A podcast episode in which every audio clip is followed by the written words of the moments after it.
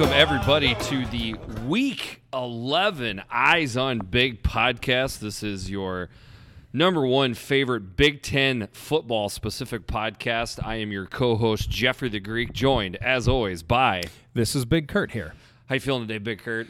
I feel damn good. I Yeah. was I just came from a work function on the University of Minnesota campus where the whole time was overlooking beautiful TCF Bank Stadium. There it's right go. across Home the of the. Gophers, yep. Home of the Gophs. Yeah, I've had a pretty good uh, week of work too. I'm happy to say. Um, my toddler's only had seven meltdowns this week, which Oh, might that- seem high, but that's actually that's some pretty good numbers. That's So- the under? Yeah, that's Okay. yeah. We hit the under at this point in the week. Still some time left, uh, and then. Uh, Sorry for getting the podcast out a little bit late. Especially Yeah. sorry to uh, Eric Townsley, who uh, hit us up on Twitter wondering where the podcast was at, and we obviously feel horrible. It's well, you shouldn't feel horrible. It wasn't your fault. It was it was I, Jeffrey the Greek's fault. So we apologize Sometimes work gets in the way. yeah, this uh, does not, unfortunately, pay quite as well as No, our other endeavors do. But if you guys want to chip in and make that happen, by golly, I can tell you we could get this thing out pretty Ma- much the exact same time every week. Yeah, maybe a GoFundMe. Yeah, yeah. Um, all right, McMahon, what uh, what do we want to hit up first here? All right, let's kick it off with a little housekeeping. Housekeeping? Don't think you're sleeping. Housekeeping? All We've right. got some news, some personnel movement this week. Minnesota has fired defensive coordinator Rob Smith and promoted defensive line coach Joe Rossi to the interim defensive coordinator. And, and a chronological side of things, we recorded the podcast Sunday afternoon. Literally, Yep. the news came out. I don't know, two hours after we Was it that got done. quickly? re- Yeah, it was that day. It was sometime later that day. Yeah. So we were kind of ahead of the curve, but yet by the time By the know, time you could- heard it, we were behind. yeah. So we just want to try to pat ourselves on the back there a little bit. But we did know that was coming. It seemed kind of obvious, Well, especially if you at some gopher, point. for buddies that you're following on Twitter or, or in general. It kind of was like the Hardy Nickerson thing. All the Illini fans knew it was coming. It was just a matter of time. Yeah. Um, I was actually listening to a Gopher podcast that was kind of they had recorded about the same time as us, and they were complaining because they couldn't believe that Rob Smith still hadn't been fired. So I guess he's going to be our defensive coordinator this and week. do you again. wonder if that's something where the groundswell underneath him forced PJ Fleck's hand on that, or I don't know. I don't see PJ letting that kind of stuff get to him. yeah, I agree. I don't think so. Yeah. Let's move on to Big Ten power rankings. This week we're going to divide into three tiers because it's getting a little more jumbled, a little more difficult to separate one from another. So, bottom tier, of course, we've got Rut- Rutgers at 14. Coming in at 13 is Indiana. I don't like to say it, but but they they've earned that spot. Just a quick stop. Sure. It could be four tiers with Rutgers literally being. I've I thought tier. about doing that too Okay. because I, I think that's a disservice to Indiana fans. it, it well, and the rest that are in this tier as well because the, right. the top of this tier should be really offended. Yeah, I mean it's hard. Rutgers is easily the worst team, right? Okay. I think we can all agree with that. But then Indiana 13, 12 is Minnesota, won the recent head-to-head co- head-to-head contest, and then Illinois at 11. It's hard for me to put Illinois at 11 too because I don't think they're very good, but They're definitely better than Rutgers. and they beat Minnesota. Right. They just beat them.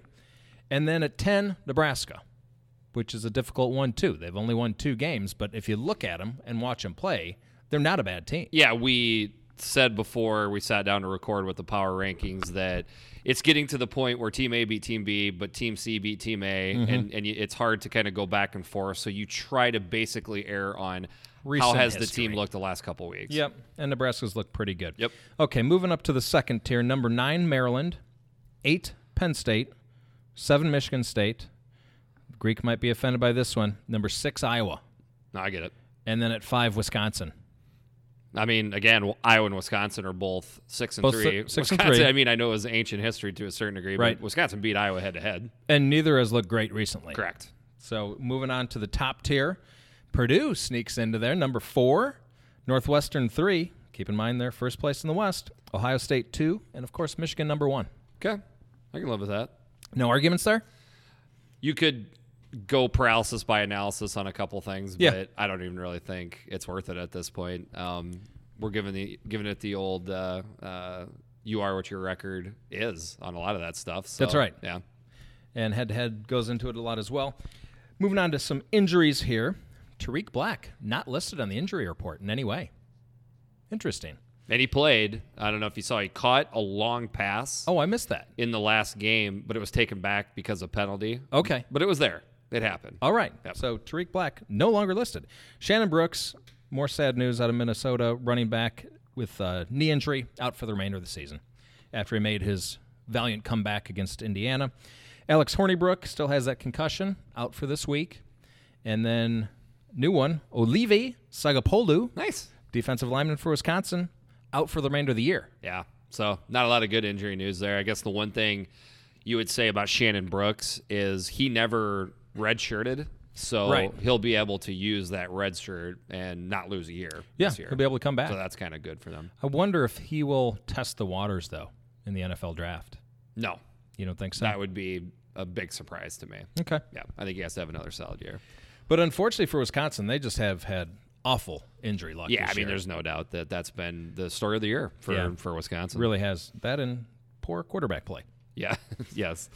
All right. So then uh, after that, then we move on to where he did the Big Ten Big Kurt rankings. Now we'll go ahead and do Big Kurt's least favorite rankings on the entire planet, which is the college football rankings. So I did a poor job of actually listing them off last time, so I'll do a better job this time. Uh, one, two, three, and four is Alabama, Clemson, of course. Notre Dame and Michigan. I don't think there's any college football fan that can argue with that ranking in any way, shape, or form. Nope. Um, Even me. yeah, um, and I read so many articles during the the week when I have downtime, which isn't very often, uh, but I get them all blended together on where I read stuff. So if um, if I don't reference it, Yep. I don't really care. But if I don't reference it, it's not it's not because I'm being sneaky. I just literally don't remember. But anyways, one of the articles I read uh, was comparing Alabama to Clemson. Obviously, everybody's putting Alabama up on a ped- pedestal as they should be. Sure. But if you look at the rankings Mm-hmm. and the statistics of Alabama Clemson, they're almost identical. When you go down Okay. to the yards per play, yards per play Okay. difference, um, And what about strength of schedule? Strength of the- schedule was very close. I Okay. think off the top of my head, I think they were only separated by like five, which is incredible is- because yeah. all you hear about is how poor Clemson's schedule is. well, we We're heard that a- about Bama too until last week. Right, but even after last week, this was even after the LSU Okay. game. Bama was ahead of Clemson, but it wasn't like a discernible difference where it made a. They're they're they're close. They unf- they are the number one and number two Yeah. best teams in the country, and I, I don't think you can really really get around that. I just saw something. It was either Danny Kanell or maybe Joel Klatt. I think it was Joel Klatt was posting where these how how no, teams two, three, and four would stack up against Alabama according to Vegas. yes, and uh, Bama would be an eight point favorite against Clemson, fourteen point favorite against Michigan, yes. Um, and it was something like twenty, Yeah, so- twenty one maybe against. And by the way, it's just crazy that we are at a point in college football history, right? Because everything comes in five to ten year clicks with stuff. I mean, at one point, Florida State was absolutely Mm-hmm. Sure. the best. At one point, Nebraska was absolutely the best. USC. Yeah. Obviously, we're in the Bama times now. The Bama times are far exceeded any of the other previous amazing runs. I don't think that's even up for debate. Certainly in terms of length, maybe Length. not one individual team, but in length of time in which yeah, they've one been individual dominating. team that's always debatable, but Sure. for length and and consistency and everything, it's Yeah, it's, it's probably the best in incredible. But- history, right? So everything's just based off of Bama, but yeah, just to give you the exact numbers, um, Clemson is a eight and a half point dog to Bama, according to Vegas. Michigan would be fourteen point dogs. Notre Dame twenty and a half. And then did you see UCF? Hmm. 31 was it? 31 Yeah. points. And that was kind of Danny Kanell's whole point of this is so why it was Kanell. Okay, yeah, was Danny, Kanell. Okay. So um, the one thing I'd point out, just uh, just to be a jerk to you a little bit, but you had erroneously stated last week that Michigan controls their own destiny. They really don't. Well, They are as close to controlling their own destiny as they can. But the fact of the matter remains, everybody that is not named Clemson, and probably you could say Notre Dame, because I think those are the three teams that control their destiny. Okay. Right now, it is very, very, very hard for me to see anybody knocking Notre Dame down unless they lose a game, Mm-hmm. Sure. obviously. But the fact of the matter is, is if Georgia and Alabama get to the SEC championship, Yeah, that's and a good Georgia point. beats Alabama. Correct. You are now. I, it would be hard for me to think they would leave Georgia out. If we are assuming here Clemson and Notre Right. Dame get all the way through, now you're looking at a one-loss Alabama going against a one-loss Michigan. so yeah, you're right. so that's why at the end I included the Notre Dame game because, again, if you are a uh, Michigan fan, and actually we'll go through the next rankings number five, Georgia, number six, Oklahoma, number seven, LSU, number eight, Washington State, number nine, West Virginia, number 10, Kentucky, as far as Big Ten, or 10 Ohio 10, State. Ohio State. And as far as Big Ten teams, we got Michigan State jumped all the way up to 18. Hmm. Penn State is at 20, and Iowa's at 21. So we got five Big Ten teams in the rankings this week. LSU is a little too high there. to me. Ridiculous. Yeah. Every and I'm actually happy to report almost Florida, all too. the podcasts that I Mm-hmm. listen to. People specifically picked out LSU, and I think a lot of people picked out Florida Yeah. as well as That far as being. sense. And another one to me, I think maybe right on the cusp of LSU for being the most overranked team Mm-hmm. in the college football playoff right now is Oklahoma.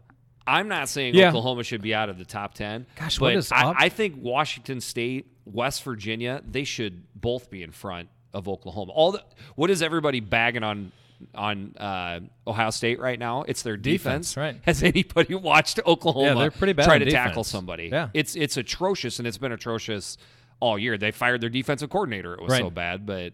I don't know. I thought that was probably the most interesting things. I, I really wouldn't put Auburn uh, at 24th either. And Miss- Mississippi State's a little conspicuous too. yeah. Now the one thing, At 16. They're the at one 16. thing I would say is if you want to if you really got some spare time, look at the other team. Try to find five or six other teams that would jump in to take the place of some of these teams. It's just been Yeah, it's tough It's right been a quagmire of teams, basically spot seven through forty. Right. this it's, year. it's like uh, 2007 was with the, with the top teams. Mm. Yeah. That's how it is after you get past the elite teams here. Yeah. Everyone's beating each other up. Okay, that's my take. Alrighty. Should we move on to the games? Let's do it.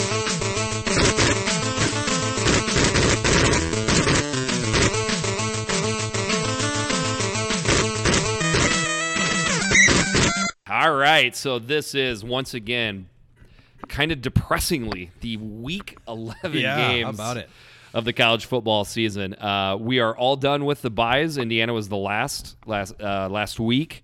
Uh, so we got seven games, which is seven games, all big, all fourteen Big Ten teams. Not one night game. We have entered the Yeah. weird Big Ten don't play a lot of night game stuff, which I can't imagine many people agree with. No, they? I don't. I- think I wanna see think games all day. I think it's silly, but um, so first up, we've got the four and five Illinois fighting Illini, traveling to the two and seven Nebraska Cornhuskers. This is an eleven o'clock a.m. game on Big Ten Network. Nebraska is favored by seventeen. The over under is fifty eight points. Yards per game or yards per play. Yeah, yards per play differential here. Illinois is at a tie for 12th in the league at negative 0.79 yards per play. Nebraska sitting right there in the middle at number eight, negative 0.18 yards per play differential. Um, all right. So how can Nebraska wins the game? How do they do this? They do it by improving on defense. Now, I looked up a little some statistics here over the year with this Nebraska defense. They've actually gotten worse, eh, progressively worse each month defensively in terms of yards surrendered. Now, they've only played one game in November. It was against Ohio State. So you can kind of throw that out, right? But 481 yards against Ohio State. Back in September, they were giving up 414 yards per game. Remember, they played a pretty tough schedule in September. Troy, uh, Colorado, right? Yeah. In October, 462 yards per game they surrendered. And that includes Bethune Cookman. Right. I mean, they certainly look better versus Bethune Cookman. I don't think there's Yep. any doubt about that. Especially, and they looked better the first half versus Minnesota. There were pockets of good play versus Ohio State Mm-hmm. last week. So they are 13th in the Big Ten at yards per game surrendered. Illinois is 14th. Okay. These also were two very good teams offensively. They kind of mirror, They each, mirror other each other, yeah, quite a bit. Which gets you to the next one. How, do, how does Illinois win this game? Well, before we move on to that, how does let's stay with Nebraska? How do they win? Point the AR-15 away from your foot, away from the foot. Um, th- th- we've been talking all year about how much they just kill themselves each game. So if they can clean that up, that's one way they win. Now, how does Illinois win? What defense shows up? Does the Lovie Smith defense show up that we saw last week against Minnesota, or does the Hardy Nickerson defense from hell show up that we saw every other game for Illinois? You got to think uh, it's not fixed. It's not just a done deal. This I is a good imagine. defense now, but the consistent defensive gaffes that you saw out of Illinois looked a lot better last week. Not not that they were, you know, the 85 Bears defense last week, but it was a lot. It looked Yep. a lot better. I would think that's something that they're going to see moving forward for this game for Illinois. I've kind of been saying the same thing. Pick pick something.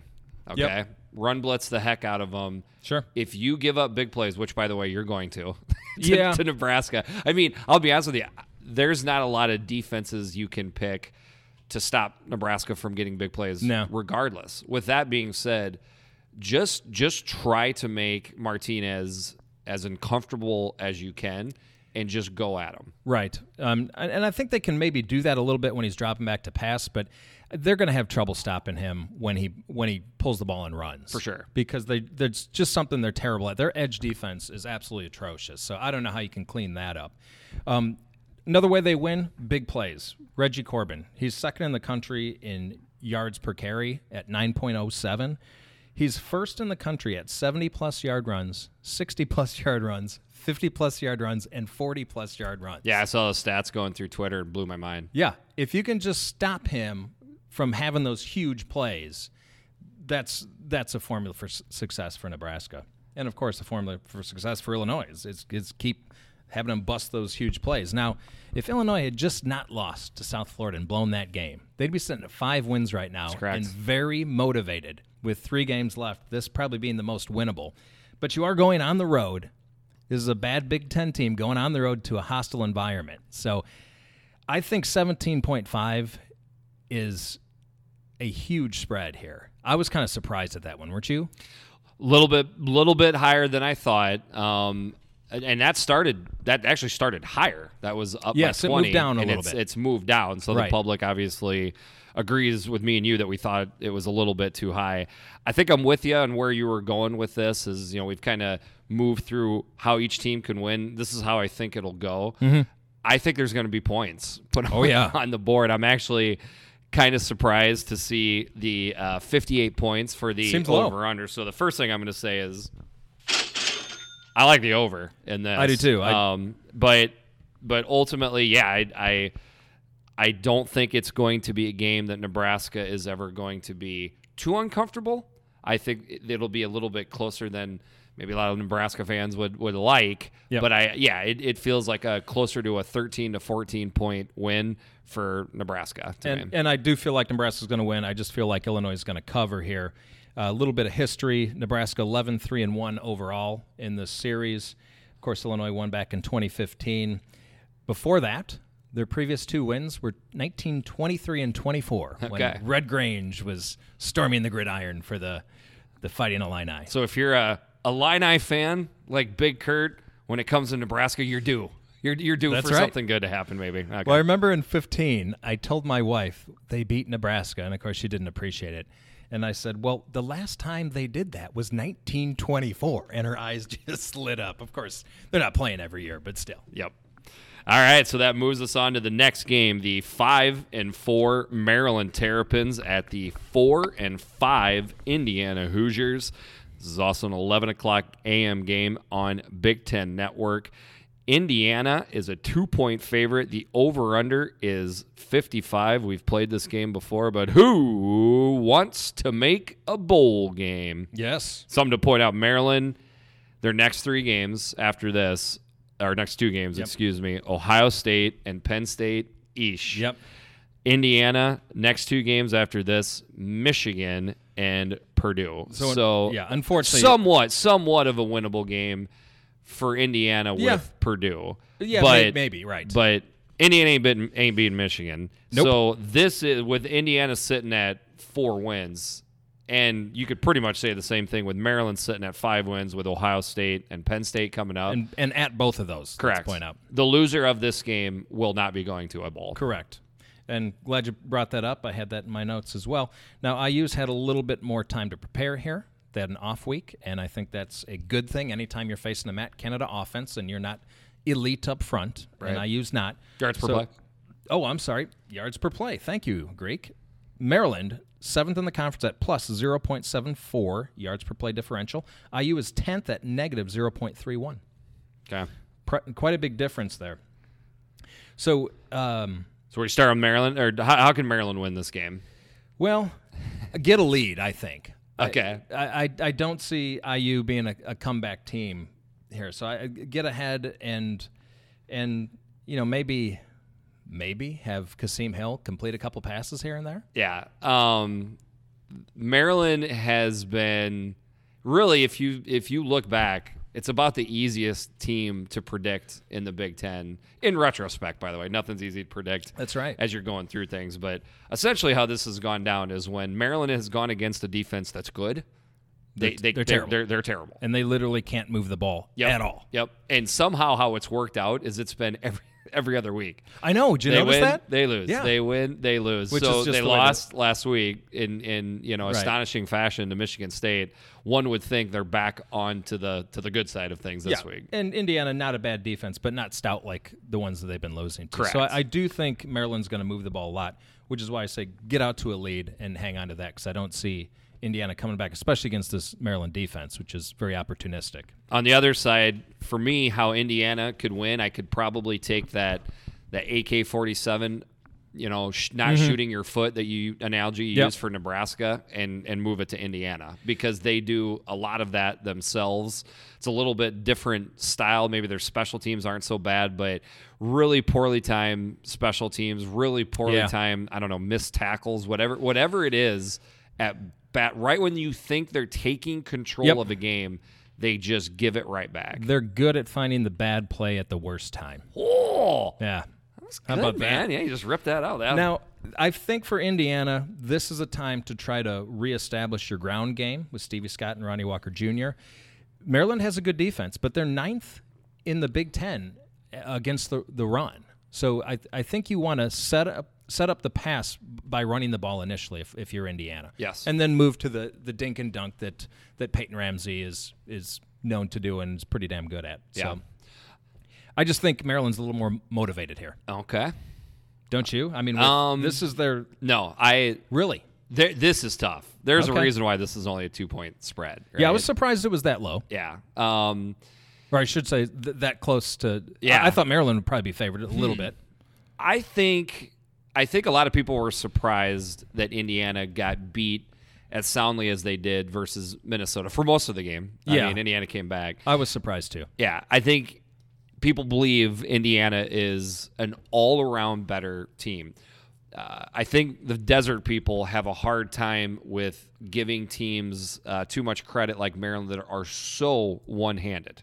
Mm-hmm. I mean, I used my dad always used to make fun of me in basketball. I, I, I had no left hand to dribble, and Okay. he would say if if I if he tied my right hand behind my back, I would uh, starve to death and wouldn't be able to wipe my own ass. Okay. and that's kind of what that's like the version of Maryland. They're they're like me. Yeah. They're like me as a, on a basketball court. Take take their right hand away. In this case, is their rushing attack, and they got no chance. I think Indiana has just a good enough defense, and especially coming off the late season bye like this. Okay. I think they. I think they will do it. I think they will win this game. So I would like. Wow. I, I, I like them to cover the two, but I think it, the under fifty five is the play because Okay. both of these defenses are sneakier good than I think a lot of people give them credit for.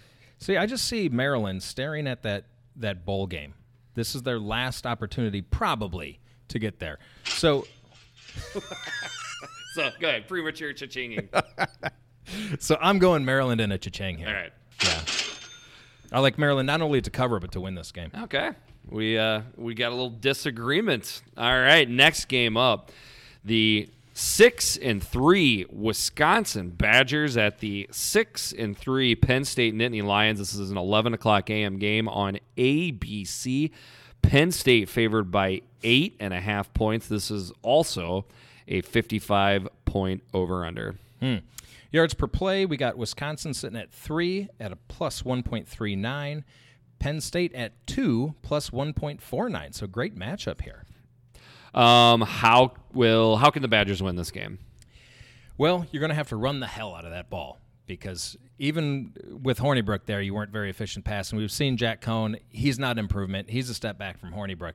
So run the damn ball and hold on to it for the love of God. Yeah. Um, uh, the magical stat for Wisconsin right now is if they get 210 yards Ah, of rushing. I have that in my yep, notes as they- well. Very good. They win the game, but sometimes you know the devil's in the details, Mm-hmm. or maybe the devil's in the statistics. On this case, you also have to look at who they played when they got those Sure. 210 yards Yep. rushing.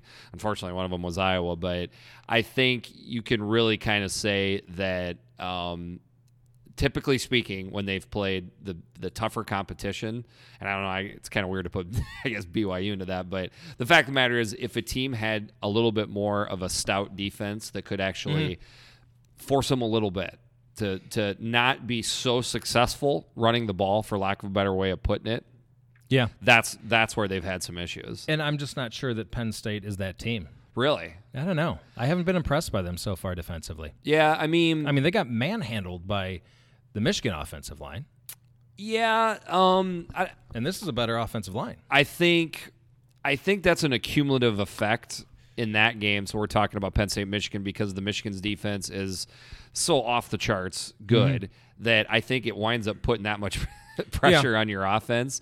It wasn't like Michigan's offense was just running away with the game. It was it, it was running away with the game in total because of their defense. If that makes Yeah. any sense, like Penn State's defense did did just fine to even Yeah. keep them somewhat in that game through about two and a half quarters. Sure. And I think you're going to have to score a decent amount of points if you're Wisconsin because your your defense is just banged to hell right Yeah. now. You've got a handful of defensive backs questionable for this game, and we've defensive linemen, linebackers. They're they're hurt across the board, so you're going to have to put a lot of points on the board. I mean, last year you could squint real hard and barely be able to tell the difference between the Michigan defense and the Wisconsin defense. It's almost like it's just why it's hard to put any kind of stock in. It's hard to put a stock in a college team week to week, let alone Yeah. year for year. It's completely different. With that being said, I think Penn State going against Michigan last week, now coming home to Happy Valley to play Wisconsin's defense.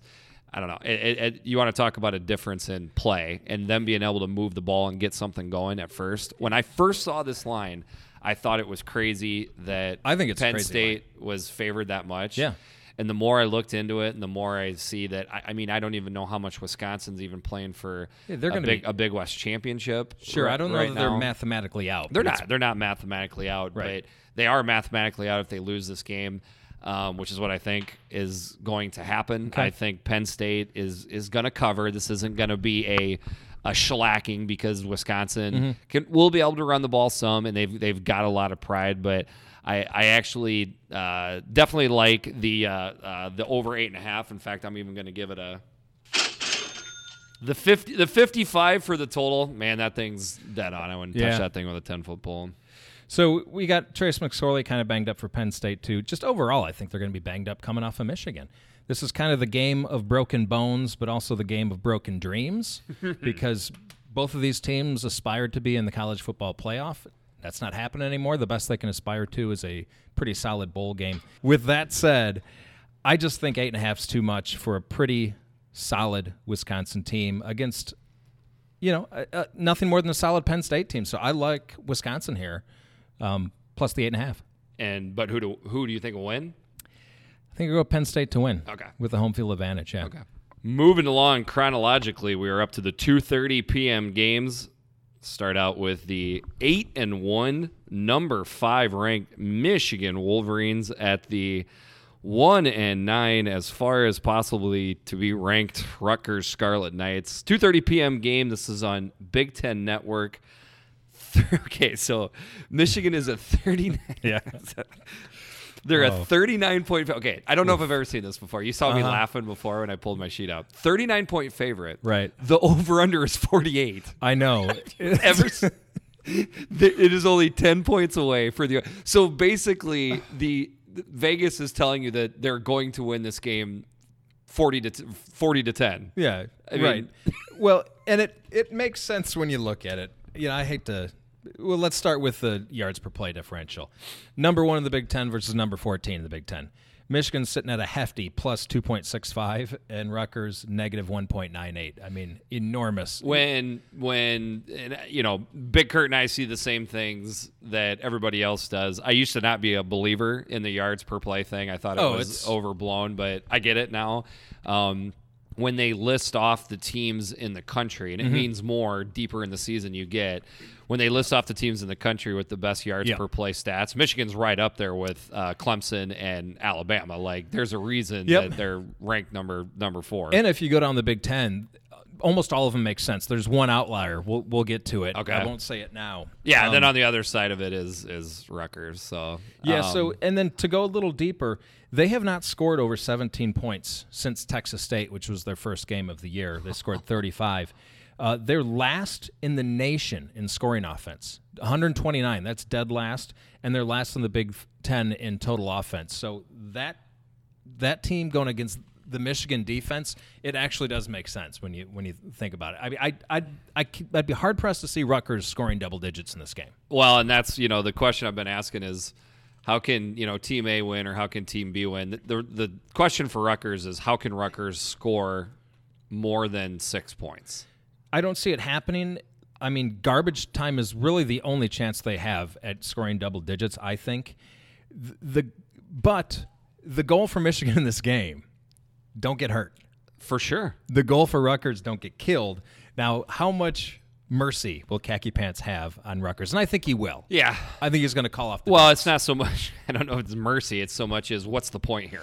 I mean, I mean, what what are you trying to prove? You're Right. already the fourth fourth ranked team in the country. Um, I think people will understand if you only beat Rutgers thirty five to three. You know what I mean? Like I think people would be able to piece together why Yeah. why that happened. I would. And I would think Shea Patterson would be. He could be out of this game at halftime. Absolutely. I mean, I don't think that's out of the question. Karan Rutgers- Higdon too. Rutgers D is not atrocious like their offense is. It, it- their defense is just bad, but still, uh, I, I obviously Michigan's going to win this game, right? Just by how much? I, I It would be the it would be the biggest upset in the history of the Big Ten. well, okay, so let's talk about that a little bit. This is a tie for Rutgers in their history for their largest underdog role, which. I mean, it's a huge spread, but uh, for Michigan, the minus 39, is it 39? Is that what 39, we're sitting yep. at right now? Uh, largest away favorite for them in modern history, Okay. which goes back 40 years. okay. I don't know. I just don't see them giving a full effort here past I about halftime. I don't either. so, I like Rutgers to cover, Okay. but uh, obviously Michigan to win. This probably doesn't make much sense because if you're taking one line, if you're the general thought process, I think would be if you're ta- if you're taking Michigan to cover the 39, you're probably going to take the over, Right. But You have I- maybe I'm weird. I actually. I, I like the under, Okay. but I'm gonna stay away from the Okay. line just because Okay. it's so It's too big, right? goofy. Yeah, it's ridiculous. But but I feel the same way. I really don't see much of a difference between. Okay, number one, Rutgers defense isn't awful. It's No. okay. I, I just don't see the point of running up the score, keeping Right. guys out there. It just it to me this just screams forty two to three, and that's it. Yeah, I agree with you. Or even thirty five or thirty eight to three. Yeah, I Just- like what you said, with it. thirty-five to three. Yeah. Uh, Michigan owns the series overall at three to one. Do you remember the Rutgers win? I do not. 2014, they won 26 to 24. Okay. Yeah. Two- wait, what? To Rutgers beat Oh Michigan in 2014, 26 to 24. I forgot all about that. Yeah, I don't That's remember that game. Yeah. And here we are a couple years later. So that must have been spread. that was the last year Hoke, I assume. Yeah. Yes, I Had think. Hoke was involved with that. It's got All right. written all over it. All right. Next game up, the five and four Purdue Boilermakers at the four and five Minnesota Golden Gophers. 2:30 p.m. game. This is on E ESPN two. The line is Purdue by 11. Over under is 58. Give me the yards per play. All right, Purdue sitting at a plus 1.29. That puts them fourth in the conference. Minnesota negative 0.97. They dropped down to 13 in the conference. Okay. Yeah. Um, Purdue coming off a huge win here. We saw what happened last time they came up. Yeah. a big win. How, how does Purdue win this game?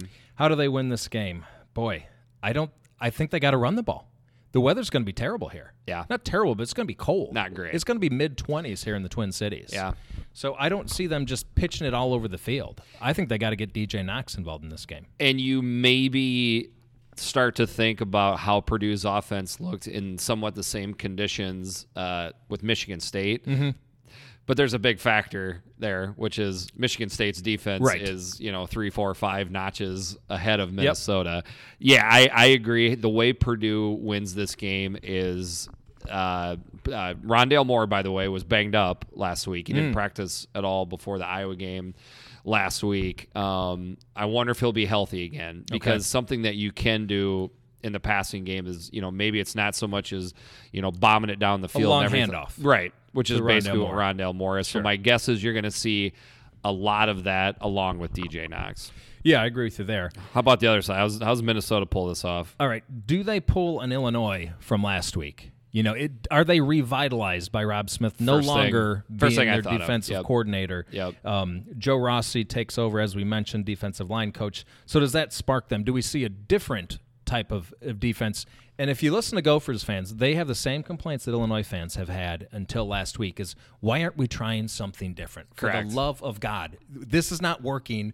We're banging our head against the wall. Just do something different. Anything. And the fact of the matter is, the defensive coordinator, they are the ones that set the game plan. They are the ones that that keep the tone. If Mm-hmm. there is something of a, by golly, we're a man defense. We're going to play man defense. That comes from the defensive coordinator. Yep. So that is how a new voice can come into the room, onto the team, and make a difference. Probably saying the same things I did last week when we found out about uh, Illinois' change at defensive coordinator simple things down, Mm-hmm. which typically I believe involves a little bit more zone, and Okay. pick something to do. Okay. Maybe they look at the film last week and watched how they just Purdue just bombed it right over top of Iowa's young secondary. By the way, Minnesota's secondary looks about the same. It's it's it's Yeah. it's more of a rumor than it is an actual secondary. Mm-hmm. So, but with that being said, pick something to do. If it's me and I'm looking at the conditions, maybe the conditions can be your 12th defender versus that Purdue attack. Sell out against the run and at least see if you can force them into some uncomfortable downs. I agree with that. Uh, Minnesota has given up 30 plus points in all Big Ten games, so they got to change that this week. Um, Purdue has a pretty porous pass defense. That doesn't really play into Minnesota very well. I mentioned the weather. Tanner Morgan, can he air it out and and and win passing the ball? I'm not sure he can. Um, so we got. Would you? What do you have the spread at here?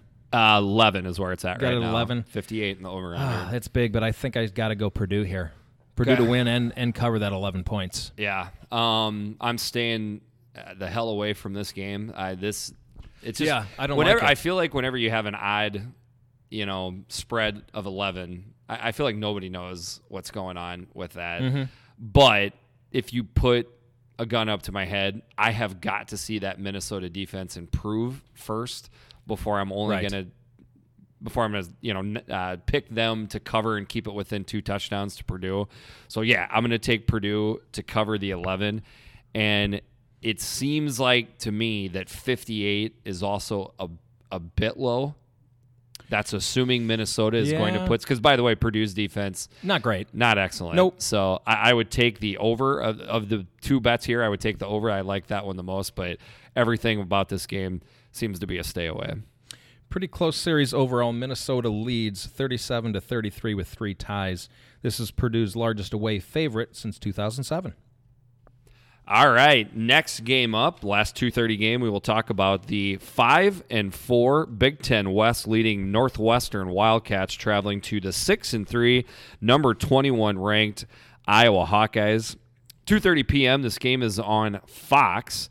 Iowa by 10 and a half points. Hmm. The over under is at 44. What do you got for yards per play? Okay, here's the outlier I had mentioned earlier. Tied for 12th in the conference, Northwestern at a negative 0.79. You know who they're tied with? Illinois. Hmm. They have the exact same yards per play differential. Northwestern in first place, Really? Illinois sitting at 4 and 5 with two Big 10 wins.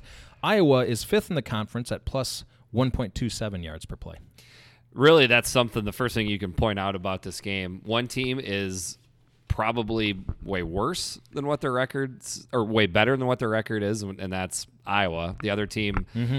probably not as good as what their record is, or at least as far as their divisional record Yep. is concerned. So conference record, but Yeah, which all goes back to coaching, of course. so how's how's Northwestern win this game? Well, before we go there, last week I gave you a quick quiz and I asked you who's the leading rusher for Northwestern. The answer was Jeremy Larkin. Who is it? Still right Jeremy now? Larkin? It's still Jeremy Larkin. That's crazy. Bowser has 320 yards, Larkin 346. So, Okay. assuming Yeah. they can make Overtaking anything done on the ground, he's finally going to be their leading rusher going into the 11th game of the season.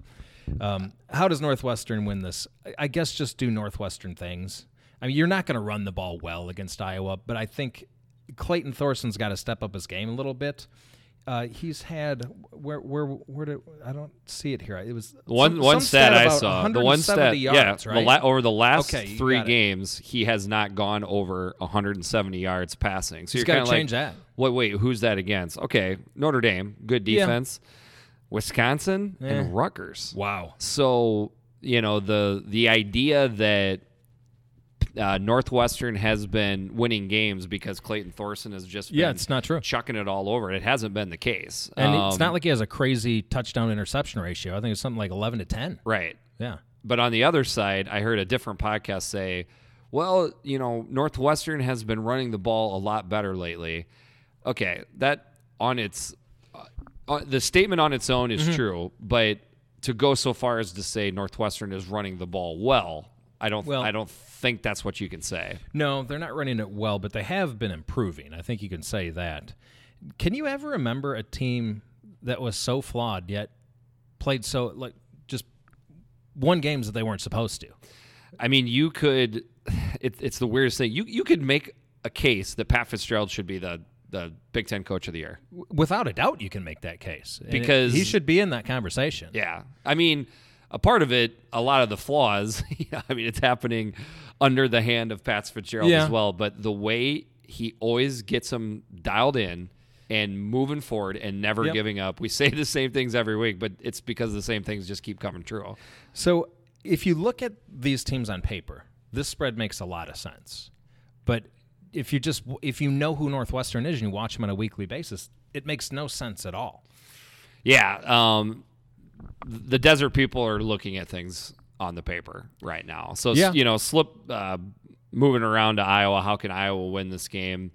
I think the biggest thing is can Iowa, after that Purdue game ended, essentially their season goals ended. They're mathematically still possible, but Mm-hmm. Yeah, I but mean, it's unlikely. Very, very, very, very unlikely. So that is the biggest question that any Iowa fan has right now: is are they going to come back into Kinnick, be fired up, and and you know catch fire again and be able to play in this game? After two Play hard in heartbreaking losses in a row. Two of them, Let's yeah. point out. Um, Northwestern, you know, we're talking about who they have left on the schedule. After this, at Minnesota and Illinois. Right. Iowa also two pretty easy games. Illinois and Nebraska. Although the Nebraska one is is a rivalry. Right. But I would say is one thing that I've tried to learn or keep in mind, I don't know how to the right word is is don't fall into the trap of how one win or one loss can just affect your overall look of the overall season. Uh, Scott Dochterman of the Athletic, Yep. great guy. He wrote an article about comparing this Iowa team to Iowa teams in the past, and there was a the 2003 team finished with a 10 and 3 record. They were pretty much out of the conference race early, and you look back on that that season fondly because they won a big bowl game over Florida, and you Right. were you know happy about. Point I'm trying to make is if uh, Iowa wins this game, they still have a chance to move forward and finish with a big season. Well, heck yeah, they only on have- the other side, okay, yeah. let's say Northwestern loses. Okay, now they're going to be sitting at a five and five record. Yep. Suddenly, you're back on the road again, flying up to Minnesota. Yeah. I'm just saying, there is. This is a big game for both teams. Everybody's Oh, making it to be a big. West, everybody's right? making it a big game uh, just for I or just for Northwestern, but or it, it's it's a big game for both teams for for how it could wind up uh, uh, shaping out for Northwestern season. Yep, and we've gone over this uh, a lot of recent weeks, but Northwestern 24 and 9 as a road dog in their last 11 years, and they've won eight straight Right. as road dog. Right. So, I mean, breaking down the game to me, Northwestern's got a good defense. I'm not as sold on their offense. I, I, it is hard for me to believe that Northwestern is going to put up a lot of points in this game. On the other side of things, I think Iowa's offense. At, at the very least is just better than Northwestern's defense. I mean, there's not a matchup that really scares me too much. Uh, Okay. and I mean, I, I, I, if good Stanley shows up, and in fact, even if pretty good Stanley shows up, we just we just can't have horribly ugly boneheading. You know, we don't want that Stanley. As long as that Stanley doesn't show up, I think Iowa wins the game, and that's what I think will happen. But you're giving me 10 and a half points and the backdoor cover with Northwestern. I'm taking Northwestern and the points. Yeah. But as far as the over under, that's at a 44. Yeah, I'd stay away from that one. I would stay away from it, but I would I Yeah. would take the over if I had to. I think there can be more points on the board than that. But yeah, I, I think Iowa wins the game, but but Northwestern covers. Yeah, I agree with you there, and I'm even going to go on that Northwestern cover. Okay. All right. So that uh, now we go to we got to go back in time so that we can get to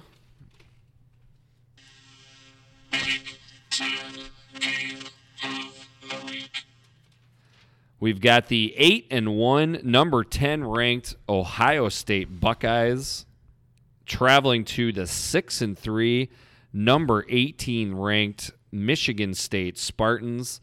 This is an 11 o'clock a.m. game, also on Fox. Line kind of interesting. Ohio State favored by three and a half points. The over under is 52. All right. Ohio State sitting at number six in the Big Ten, plus 1.02 yards per play differential. Michigan State at nine, negative 0.25 yards per play differential. Yeah. Um, all right. How does how does Sparty pull this off? Boy, I guess. By the way, I just said how does Sparty pull this off, and they're only three and a half or four point Right. favorites depending on where you're at. yeah, but I guess be Sparty, which is the team that's the destroyer of dreams. They they're good at that, right? So just sink into that role. This is an opportunity for their offense to show that they are competent against this Ohio State D that's just notorious for giving up huge plays, right? Yeah. So, you know, you're just kind of have to put up some points on the board that you haven't been doing all year. So Just get right it together. Simple question: You need, let's say, Michigan State needs to score. Eh, we'll call it 27 points to win this game. Mhm. Who do you want as the quarterback to put those points on the board? Rocky Lombardi or Brian Lewerke? Neither one's a great choice, but I think right now you just go with Rocky I agree. because Lewerke, his confidence is gone. Plus, he's not his shoulder's not feeling great. Just go with the young guy. And I just feel like he's had a little bit of a, more of a hotter hand right Yeah, now. Yeah, I mean they ju- they look like they have a little bit more of a spark, but this is not a team that can play from behind. So I said that early, get an early lead, and Yeah, and that's to that. so to answer, you know, the question of how does Michigan State win this game, it's the same answer quite a bit with Michigan State. Mm-hmm. You you muddy this up and you turn it into a Michigan State Yep. game. And just like you just said, it was a good point about not coming from behind. It just needs to stay within a uh, we'll call it you know three to seven point game throughout the game Mm-hmm. so that there is no you know uncomfortable lead that, that they got to come back with Yep. as long as you get into the second half and that's the game you see it's a dogfight it's anybody's game at that point. point And then I'd say also Sparty it up with a trick play here or there. yes yeah i feel like we haven't seen that in a while so yeah special teams something like that that's a really good call Yep. as far as ohio state i mean i think for how they win the game it, it, it's kind of weird, but it's like talking about the revamped Illinois defense Uh-huh. or the revamped Minnesota defense. Okay. Pick something to stop. To me, I, I am Okay. run blitzing and run blitzing. Just Sure. Force either a not so healthy Brian Lewerke or hasn't really been in too many games like this, Rocky Lombardi. Mm-hmm. Force him into, you know, second and five plus, third and seven or eight plus type of situations. That's got to work to Ohio State's advantage at that point. Yeah, I agree with you there. Uh, moving over to the offense, we know they've been struggling running the ball. This is not the, the defense that you want to try to run on. But do they do they try to establish run early because you you need to you need to improve if you want to make any noise in the college That football playoff is- and if you want to beat Michigan, right? Thanks for bringing that up. I, pr- I might have forgot that. That to me is the most intriguing part of this mm-hmm. game. I don't think there was any question that Urban was trying to. He his voice got heard in that that bye week between Purdue and Nebraska. Okay. and he said we're gonna we're gonna run the ball. Yeah. we cannot be chucking the ball around the field like this all the way into November into the college Right. football playoffs. We got to be more of a balanced offense to be able to beat some of these better teams. Yep. And but Michigan State stops the run as good or better than anybody in the country. So how how long will we will we see that? Number one, would they maybe it would be a stick with it? situation would would Ohio State come out throwing the ball to loosen things up and then try Okay. to establish try to. I- that is what is intriguing me the most. And I think if they do get shut down running the ball, they can still win this game by just pitching it all over the yard. I agree. So, and, and Michigan State, let's also point out, not a great pass defense. You know, obviously great run, but they're, they're not great against the pass. and so that just makes that. what we're talking about just now all the more intriguing Right. because all of the, the the stats and analytics and whatnot tell you that Ohio State should throw the ball to win this game. Right. But I don't know. That's that's what's going to be interesting. Will they be stubborn or will they just you know take what's there? So Ohio State five straight against the spread losses Really this Yeah, year? This year, Huh. uh, Ohio State under Urban Meyer, eleven and two straight up, ten and three against the spread when laying four points or less or as an underdog. Okay. But man, I feel like you know there was all the the stats like that that got thrown out with Urban coming off of a bye, and Yep. none of none of that came true. No, it really didn't. week versus Nebraska. No, it didn't. But um, You, know, another misnomer too Mm-hmm. is um, that this has been like an even series between Michigan State and Ohio no. State. Ohio State has pretty much handled. I'm Michigan glad you brought State. that up. Yeah, 31 and 15. They lead this series, which is weird. You think they've only played 46 times. Now, Michigan State joined the Big Ten in 1950, but they didn't even play regularly until about 1965. Isn't that strange? Hmm. that is strange. yeah. But I, I think I'm just going to go Ohio State here, even with that hook. That hook is a little nasty there, but I like Ohio State. I don't love it to cover that spread. Yeah, um, the the 52 over and un, over under. I I don't know. It's just I, I go through the scores in my head of what I think they could be, and that thing is is right on it. I Yeah. just don't like that. But the one I think I have officially talked myself into Okay. is Ohio State covering that three and a half Yeah. or four. Um, I, this this very well could be a close game, and it's Sparty's game. Um, however, I think it very well could be an Ohio State easy victory Yeah. where you never really felt that nervous about. Yep. I, I, and it's not a knock against Michigan State per se. It's more a knock of the matchups. You know, the whole proverbial boxing. The style makes the fight. In this case, Michigan State's style works against a lot of teams. I just don't think it matches up versus Ohio State. Yeah, another weekend. another team that's just been ravaged by injuries too. Yeah. They're just not what they were at the beginning of the year. Nope. All right, so that gets us through the Big Ten slate of games. We'll move on to the the more prominent uh, out of conference games, and I think you kind of start going through these games because if you're a Ohio State fan, or if you're especially if you're a Michigan fan, and you're looking at the college football playoff rankings, these are things that can or games that can make uh, a big difference, plus or minus, for your chances of getting in. So the first one I'm going to start out with is Oklahoma State at Oklahoma. 2:30 p.m. game on ABC. Uh, did you take a look at this line by chance? I did not. I, Okay. I, I looked at. it. I don't remember what it was though. Okay, take a guess. Sorry to put you on the spot. I'm gonna say so. It's at Oklahoma. I'll go Oklahoma eight and a half. Oklahoma by 20. What? Dude, I So, you know, the whole th- throw the throw the Wow. records out the window, right? Well, yeah, When, when- I mean, this is bedlam. Yeah, that's why I I, know. didn't go too high. It's a rivalry game. Right, because you were thought, yeah, maybe it could be as low as six or seven. Yeah. but I'll I'll go somewhere. So it's twenty points. I mean, So they're gonna have to score sixty because they're gonna give up forty. that exactly. Right. That's exactly where I'm going with that. What how many points do you think Oklahoma State's? It, it, by the way, it hasn't been you know as good of an Oklahoma State No. offense as has been in the Right, past. a little bit down the ship. But they've they've they've shown spurts of it. I Yeah. mean, they put up a lot of points versus a pretty good Texas defense just a couple weeks Right. ago. They have been awful on the road. They've been horrible on the road. Mm. Okay. So there's some things you can point to, but 20 points in a rivalry that surprises me. against an Oklahoma defense that's just bad. It's just Yeah. a bad defense. I don't know. Maybe there's something I'm missing. Another Desert People special. Yep. I'm taking Oklahoma State in the points I like him as well. in that game. All right. Another one. I don't know. I guess I threw it on there. Mississippi State at Alabama. It's 2:30 p.m. game on CBS. Bama by 23 and a half points. Mississippi State's got a really good defense.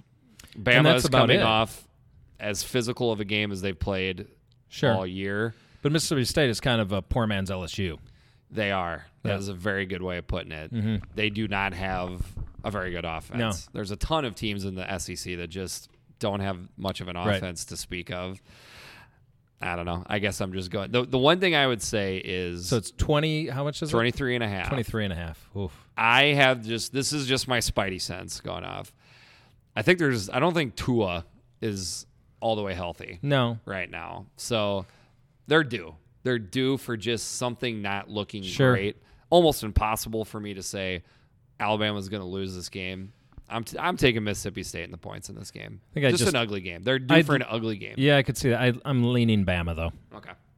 Uh, another one. Again, this is uh, college football playoff implications. Auburn at Georgia, six o'clock p.m. game on ESPN. Georgia favored by two touchdowns, fourteen. Whoa. Um, Auburn is they're just not a very good football team this year. The weirdest thing But is seeing. Jared. the weirdest thing is seeing Jarrett Stidham still being mentioned as like a potential first round pick. With with that being said, shouldn't the Auburn offense look quite a bit better than what they've been looking like pretty much all year? Yeah, well, so Jarrett Stidham, I just don't think he fits that well into what Gus Malzahn wants to do. I'm not sure why, you know, he chose to transfer to Auburn or why Gus Malzahn Yeah, wanted him to go. that's a good point. I mean, Gus does great when he has an excellent running quarterback. Yeah, that can throw the ball kind of. Yeah, that can kind of doesn't have to throw great, just adequate. Almost the exact opposite. He's the ex- exact opposite. Yeah, Yeah, that's weird. Um, make sense. Really though, honestly, like Georgia, their their offense hasn't looked fantastic No. either. Um, I can kind of see a, just a sluggish game here. I would take the points. I'm gonna, I'm gonna, I'm gonna take Auburn in the points because Auburn think I would as well. Pretty good defense.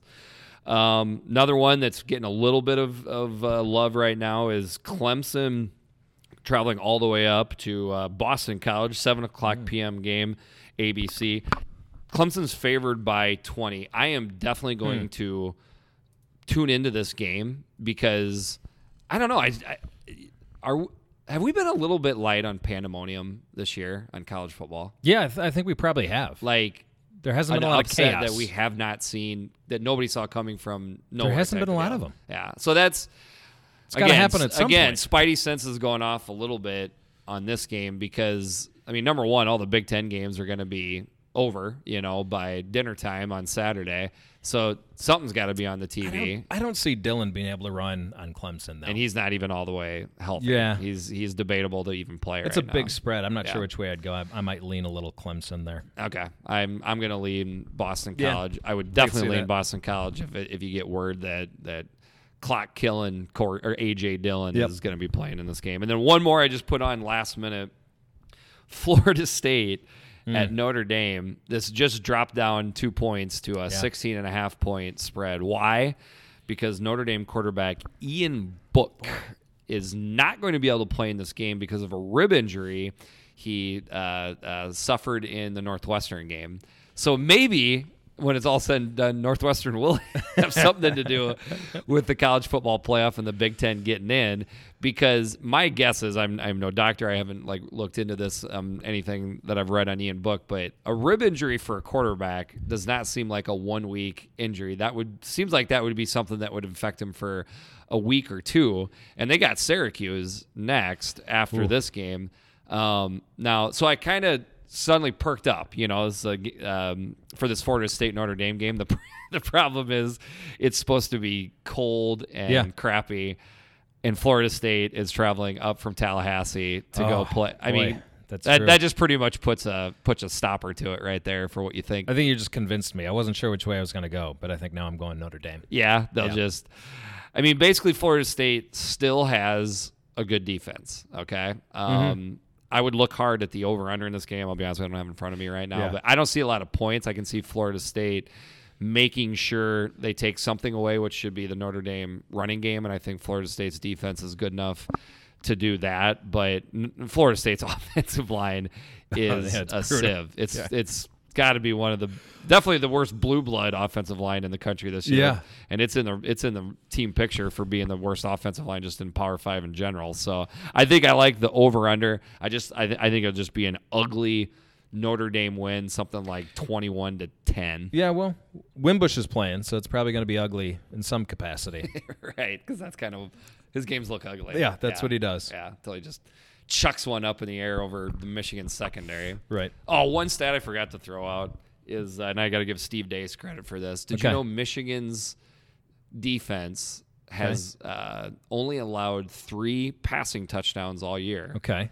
Didn't know that. but they have scored four touchdowns off of pick sixes. Wow. So they've scored more passing touchdowns Than the opposing than the opposing. That's impressive. Yeah, we could like literally do a whole separate podcast just on Michigan's defense. Yeah, right now maybe we should do that. It's like a Once historic thing. So Dial down at the end of the season. All right, so sorry for the delay, Yeah. uh, but the week 11 podcast is wrapped up. I really appreciate, we both really appreciate you guys tuning in. Please share, please. All you got to do is just forward it on to a couple buddies. I had Please do. somebody tell me today they you got three new listeners today from people that's that's that's all we're looking for you just forward it on and it, and it just it just grows it grows organically from Yeah. there that's what we're looking for Talk about us. Yeah. Put us in your next presentation at work. Yeah, that that'd work. That we could do that. All right. So I am Jeffrey the Greek, and this is Big Kurt here. and this is the Eyes on Big podcast. We thank you a lot.